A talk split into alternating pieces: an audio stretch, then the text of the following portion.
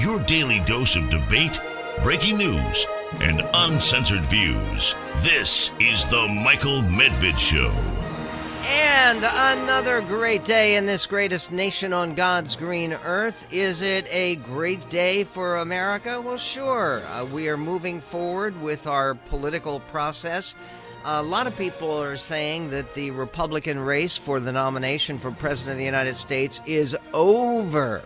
Uh, Nikki Haley says no, it's not. She's going to continue to run against Donald Trump. And uh, there are lots and lots of things that are happening between now and even uh, between now and uh, March 5th, which is uh, the Super Tuesday. Uh, that is a day of 16 uh, primary elections. And one of the things that's interesting about it is most of those big primary elections have what they had in New Hampshire, which is the ability of independent voters who aren't registered as Republicans to choose to vote in the Republican primary. Uh, last night was not a crushing landslide against Nikki Haley for Donald Trump. It was a decisive but underwhelming victory. That's the way I've, I've described it. Uh, and by the way, if you go to our Substack, I, I have posted a piece uh, about New Hampshire in context. And the context is that uh, Churchill is famous for saying, and this is a real Churchill quote, not not the made up Churchill quote that uh, Ron DeSantis used in his uh, farewell announcement, his announcement withdrawing his candidacy. Uh, there's been a lot of uh, people, the International Churchill Society, have said, no, no, Churchill never said this. It was uh, about uh, courage. Now, he did say lots of things about courage, but not the quote that was used by Ron DeSantis. Uh, Ron DeSantis is also uh, been talking about some of the problems for Trump's uh, campaign that were revealed uh, not just by the voting last night, but by the exit polls. There is one stunning exit poll that was done by Fox News, uh, Fox News voter analysis, and uh, it, it's it indicates why people who are saying, well, this shows that uh, Donald Trump is embraced by everybody who's a Republican and everybody who's a Republican is going to be solid behind Trump, and uh, the Republicans are all going to come together. Okay, here's the exit poll, and uh, they asked, "How would you feel if Trump wins the nomination?" And and by the way, of course, it remains overwhelmingly likely that Trump will win the nomination. It was likely yesterday. It's a little bit more likely today. But this question, how would you feel if Trump wins the nomination? And satisfied uh, 53% of the New Hampshire Republicans, the Republicans who voted last night, yesterday, and whose votes were counted, 53% said, I would be satisfied. Uh, 11% said, I would be dissatisfied, but I'd still vote for Trump. And 35% of Republicans who voted last night said that if Trump wins the nomination, I wouldn't vote for him. Okay, what that means is there is no chance at victory. Uh, now, why not? What are the problems that are going to run into the Trump campaign, particularly the legal problems? We'll be speaking to Andy McCarthy about that coming up. He is, uh, of course, with National Review, a former federal prosecutor, very distinguished, legendary federal prosecutor. We'll also be speaking uh, to David Frum about the future of the Republican Party and whether this race is indeed over. And then uh, to David Drucker of um, the uh, Dispatch, who is on the ground in various uh, states that are going to be important. The uh, primary coming up in South Carolina, which everybody is looking at very closely, that primary is actually due on February 24th. So we're talking about just about a month from now. And uh, what does that primary show? It shows uh, an overwhelming lead for President Trump, much higher than his lead last night.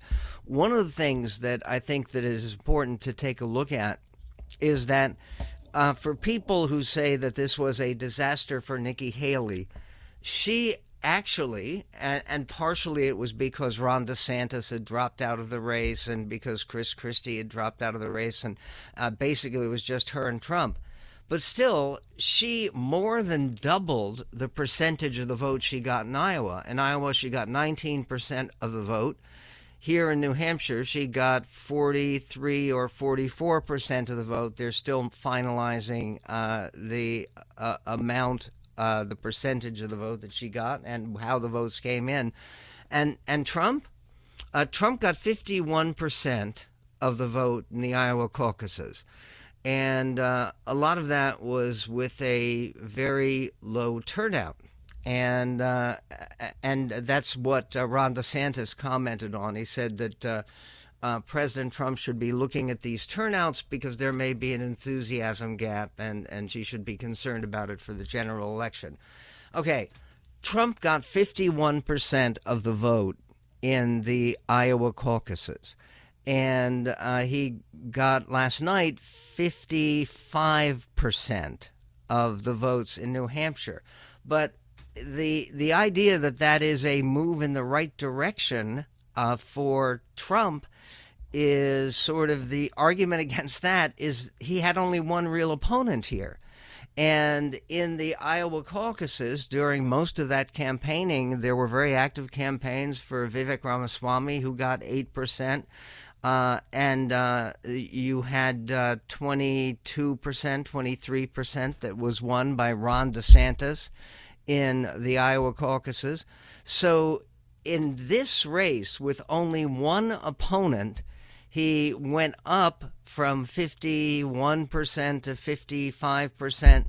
And you say, well, so what? What what it shows is that this idea that the everyone in the Republican Party uh, wants Donald Trump to be the uh, candidate for president because he has such a great chance to win for president of the United States.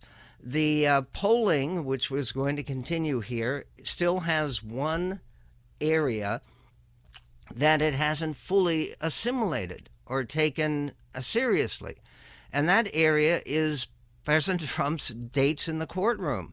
I mean, we've seen during his campaigning in New Hampshire it was campaigning one day and showing up in court the next day to hear all kinds of bad news.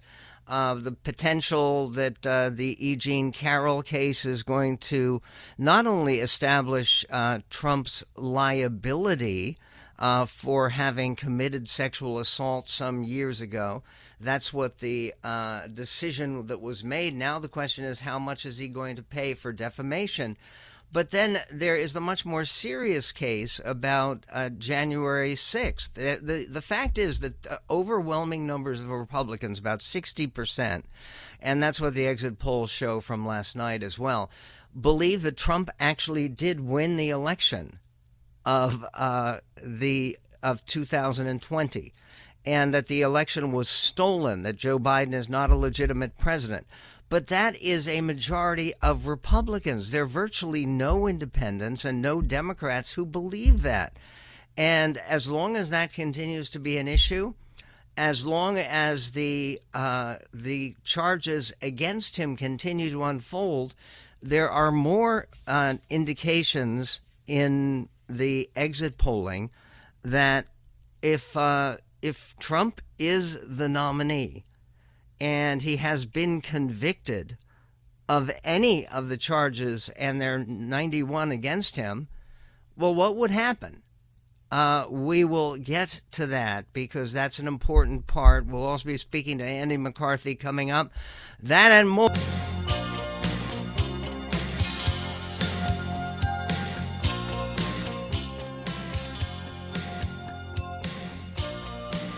And on the Michael Medved show, I was uh, speaking about some of the uh, grim news. And it is grim. It should be alarming for anybody who is uh, committed to the idea of a Trump nomination as the GOP candidate for president because what um, the exit polling shows, and it's not just exit polling by CBS or CNN, Fox, which has its own exit polling, uh, shows the same kind of phenomenon, which is that uh, there is a very strong percentage of people who uh, are would not be content with uh, Trump winning the nomination and wouldn't vote for him, they say at this point. And uh, aside from that, there's a, another question that they asked in the uh, general exit polls for both the Iowa caucuses last week and for yesterday's New Hampshire primary.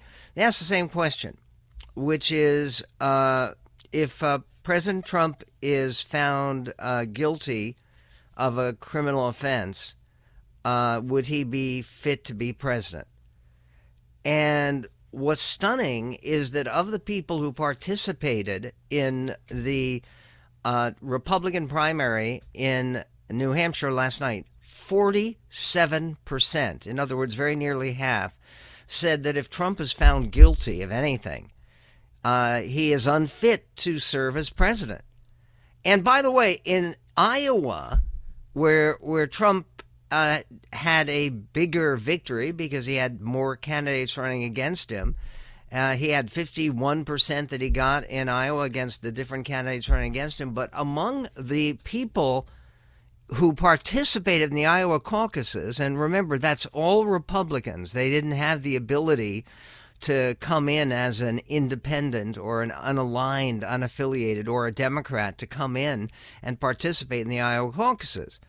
And of those people who came into the Iowa caucuses and voted in the Republican side, a third of them, a third, 33%, said that if Trump is convicted of anything, then he is unfit to be president.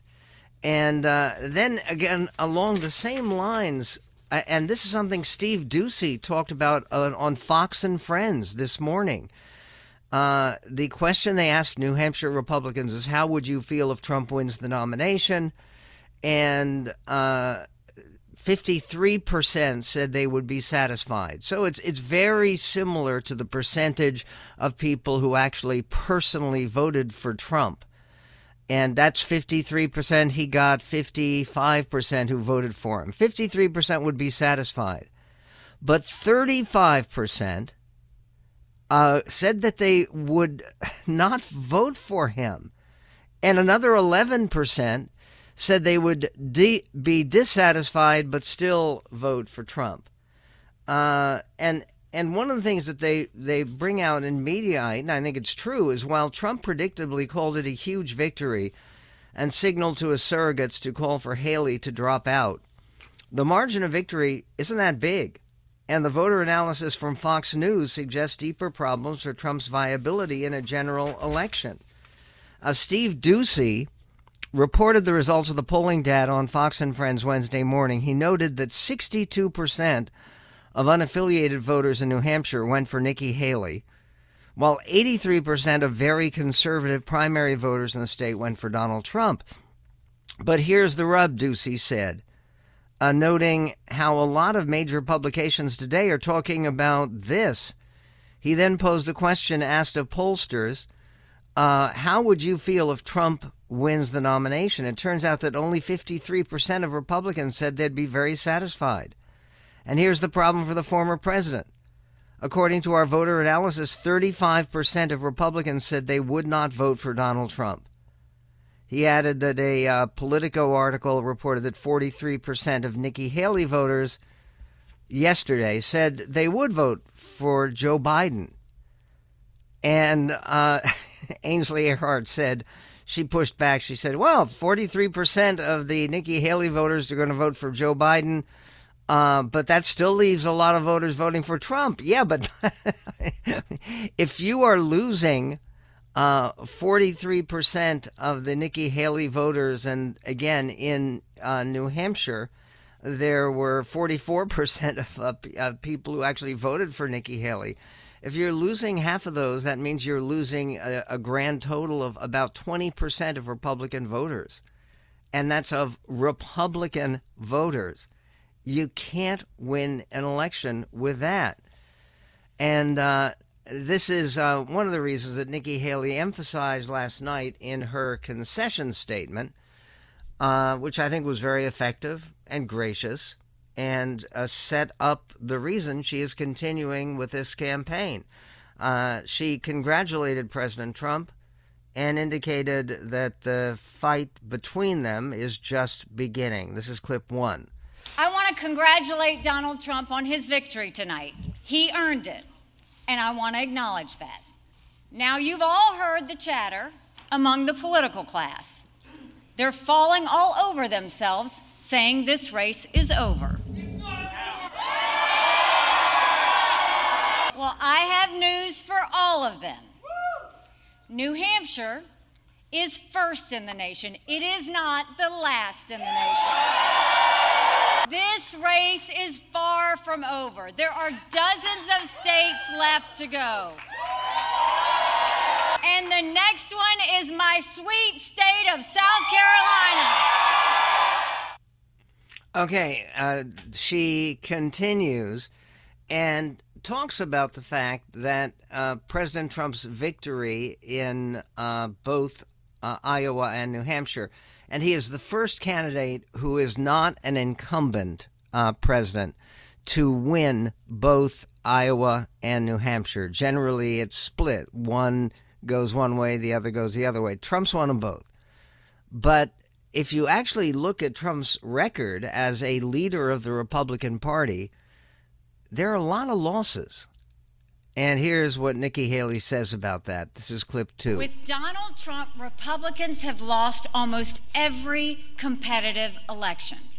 We lost the Senate. We lost the House. We lost the White House. We lost in 2018. We lost in 2020. And we lost in 2022.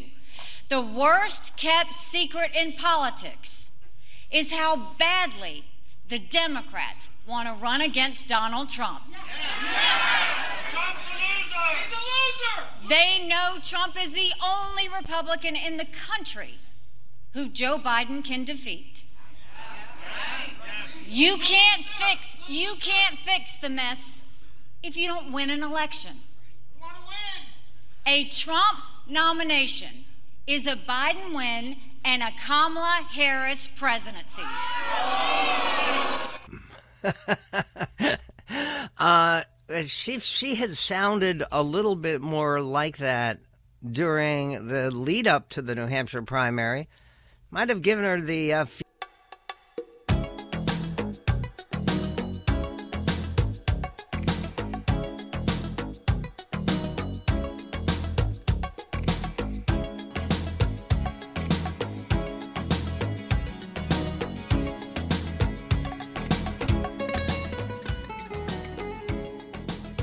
And on the Michael Medved Show, we are joined by Andy McCarthy, one of my favorite guests. He is a senior fellow at National Review Institute. He is a contributing editor at National Review, the uh, leading uh, conservative publication uh, by many accounts in the country. And he is also a former assistant U.S. attorney for the Southern District of New York, where he helped to put uh, terrorists in jail and to defend our country. Uh, there's breaking news, uh, Andy, but apparently just coming across the wire, that the trial of E. Jean Carroll's defamation lawsuit against Donald J. Trump has been postponed for another day and will resume uh, tomorrow, Thursday. That's what a uh, federal court announced uh, just uh, a few moments ago. The court did not offer a reason for the additional delay, but the trial was originally postponed for a day after Judge Lewis Kaplan said in court that a juror had reported flu like symptoms and would be getting a COVID test. Uh, so, uh, Andy McCarthy, uh, do you think that uh, they should have some resolution from this uh, uh, what this new defamation lawsuit and some determination about how much more uh, Trump is supposed to be paying E. Jean Carroll? Is that is that likely to come down the pike sometime before the weekend? I don't think, Michael, that the the case will be done at this point by this week. I think it'll spill into next week, simply because, um, assuming this juror returns, uh, or the judge decides to press on without the juror, and I'll I'll come back to that if you'd like. Um, the big thing that has to happen is whether Trump testifies or not. Uh, if he does testify, I would expect that that would take uh, a lot of Thursday, and then you'd have summations by the lawyers. The judge would have to charge the jury. So, I mean, it's possible they could get done done by Friday if they get started tomorrow. Uh, but I, I would think it's more likely that it'd spill over to Monday. The interesting thing is whether what's going on is simply what meets the eye, which is that a juror has fallen ill and they're a little bit concerned that the juror may have exposed the other jurors and they're just trying to assess uh, that. Uh, and everything will be fine and we'll all be back in business tomorrow. Or it could be that, you know, Judge Kaplan and, and former President Trump have had a lot of tension between them as these uh, as the trial has proceeded.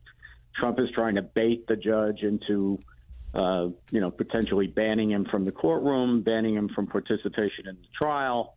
Um, and it could be that Kaplan, who could have just gone ahead with this trial, the federal rules require six jurors. He's got nine, so he could actually dismiss this juror and go ahead. But I think Judge Kaplan is trying to make a record that he's giving Trump every opportunity to testify uh, if he chooses to testify. Uh, so we'll see what happens tomorrow morning. Uh, and uh, again, uh, do you think it's a good decision politically for President Trump to insist on testifying here? He does. He doesn't need to testify he didn't need to be present in the court the the other day when he was there, uh, uh, basically uh, making upstaging everybody else in the courtroom. Uh, is it a good idea for him to give such focus to this case? Well, I think now that he's kind of dug in on it, it probably is. Uh, one potential strategy would have been just to ignore it like he did the last time. But I think ignoring it is largely why he lost the first trial and why in this trial uh, he's he's basically the trial is only about damages because the judge ruled that the jury in the first trial made the binding decision regarding uh, whether there was sexual abuse uh, and whether Trump had defamed Carroll. So uh, that jury found that he had done so, and the judge says this trial is only about damages. So I think from Trump's perspective, he's trying to accomplish two things. One is he wants to get his story out, which the judge is going to try to prevent him from getting out, that he didn't do anything wrong here. Uh, he's basically been told that's not an issue in the case, but I think he wants to say it anyway. He should have said it the first time. He wants to do it now. But more broadly, uh, he wants to make this argument that Democrats, and I should note that Judge Kaplan is a Clinton appointee from the mid 90s, um, he wants to make this political argument that that uh, Democrats are using the legal system as a political weapon against him. So I think the testimony and the the fact that he's been at the trial and participating in it uh, is intended to highlight that theme of his campaign. And in terms of that theme of his campaign, I, I was very struck by the exit polling uh, in both uh, Iowa and in New Hampshire, which indicated that a a very large proportion of the people who participated as Republicans in the Republican caucuses and the Republican primary uh, said that if uh, Trump were found guilty, if he were convicted of a crime, is the way they asked the question, if President Trump is uh, convicted of a crime, would he uh, be fit to be president? And uh, a third of the people in Iowa said no. And 47% uh, of the people in New Hampshire said no, he wouldn't be fit to be president if he's convicted of something. Uh, do you think there is a real chance that he gets convicted of something before the general election in November? Oh, I, I think that um, you'd have to say that there's uh, at least a 50 50 shot that he'd get convicted. I used to think, Michael, I think I've been wrong about this. I used to think that because the Justice Department, uh, and l- let me direct this to the two federal cases, um, the Justice Department purports to follow this unwritten guidance that it won't take action too close to an election because it doesn't want to be accused of influencing the outcome.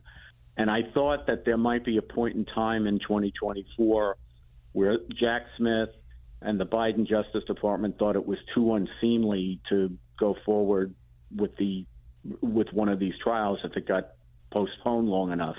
I now think that they've um, they are so committed to trying Trump and trying to get him convicted that even if the trial couldn't start until July or August, they would begin it. And we're talking about th- two to three month trials here, um, but I think they're pretty determined. And if that case in Washington were to get tried, uh, you know, to Washington jury, an Obama judge who seems to be hostile to Trump, there's a very high chance he'd get convicted of at least one count.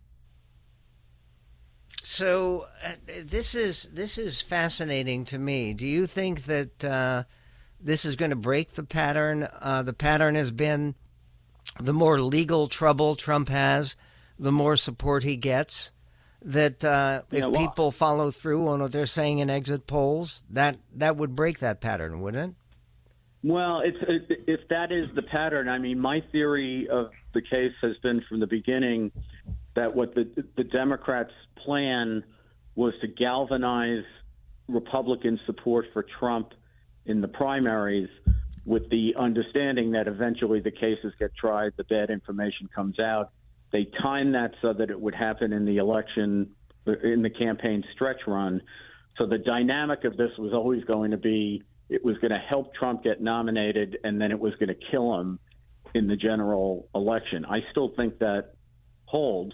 I also think the numbers, to, to me, Michael, say that he's in trouble because this is not a normal primary where you would say, you know, you have a bunch of unknown quantities who are trying to appeal to the electorate. This is a guy who's running as an incumbent. He's only getting 50% of the vote. I, I, uh, Andy, can you uh, stay for a few more moments? Uh, look forward to it. We'll continue crucial conversation with Andy McCarthy about the future of the campaign, really, and its uh, connection with Trump's legal challenges. We'll be right back.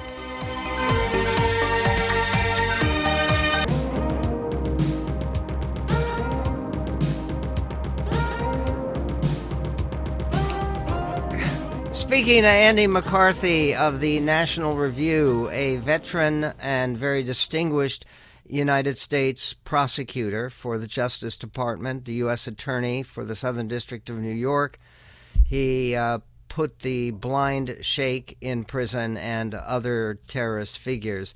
He uh, also writes with deeper knowledge and I think more perception and balanced view than anybody else about some of President Trump's legal challenges.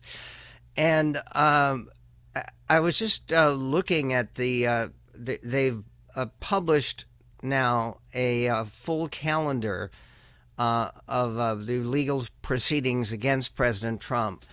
And what it indicates is he's going to be busy with the, these unfolding cases uh, Thursday, January 25th, Friday, January 26th, Monday, January 29th, uh, Tuesday, January 30th. And these are cases literally all over the country. And uh, again, it's kind of going to make it more difficult for him to campaign if he continues to fight all of these cases, isn't it? Yeah, well, particularly, Michael, with respect to the criminal cases, it's a requirement in- federal criminal law and in the law of most states that a criminal defendant has to be present for every moment of the trial. Um, in fact, that's a condition of your release when you get out on bail that you make your court appearances. So if Jack Smith, the prosecutor, had his druthers um, the the Washington trial of the uh, election interference indictment would start on March 4th, and the Florida trial of the Mar-a-Lago documents would start on May 20th. Uh, they're both supposed to be two to three month trials, which means uh, former President Trump would be campaigning from inside the courtroom from the beginning of March through the end of July, or you know, perhaps into August. So I don't think that's going to hold because it doesn't look like the um, the, the Mar-a-Lago documents case doesn't look like it's going to happen, uh, at least prior to election day, because of the classified information complications. The uh, March 4th Washington election interference case is going to be held up, I believe, not because of Trump's immunity claim, which is currently on appeal, but because the Supreme Court has taken this term a uh, a case involving the use of the obstruction statute against some of the January 6th defendants, and depending on how they come out on that, that could profoundly affect Trump's trial. So I think Judge Chutkan will have to wait to see what the Supreme Court has to say about obstruction. That's not going to happen until the end of June. So I think that case could go later in the summer. Um, and it's possible that Alvin Bragg's case could go in March. That's the Manhattan District Attorney's business fraud case uh, against Trump, although nobody seems to be tripping over themselves uh, with uh, anxiousness to get that case to trial. I mean, this is all so so enormously complicated, and and it, there's also the case with the Colorado Supreme Court yes. having decided to take Trump off the ballot, and now the Supreme Court has agreed to hear that, and I think the the general assumption is that at least a, uh, a majority of the Supreme Court would overrule the decision of the Colorado Supreme Court uh, do you think that uh, uh, that is the likely outcome? Because there are other states that, using the Section 3 of the 14th Amendment, are anticipating uh, action to try to keep Trump's name off the ballot. Uh, what happens there? Yeah, uh, the last time I looked at this, there was some action or other in about 33 states. So a lot yeah. hinges on this. Um, I think what we have to hope, Michael, is that the Supreme Court uh, addresses this broadly. Because what I'm a little bit afraid of, because they want to be very narrow here, and I think they want to get no more involved in the election politics than they have to be.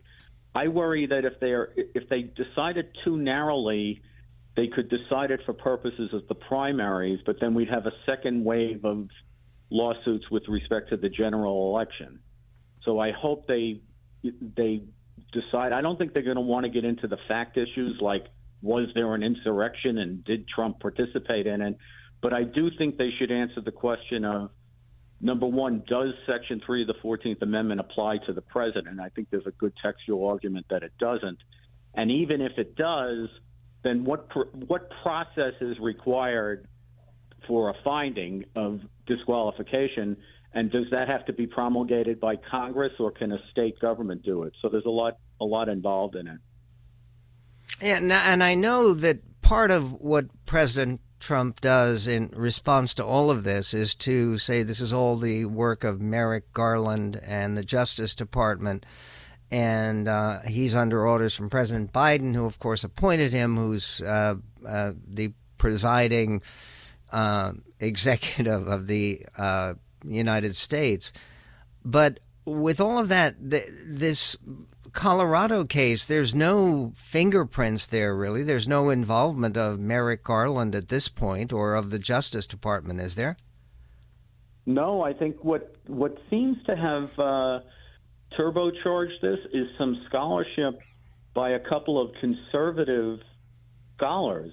Federalist um, Society guys, yeah.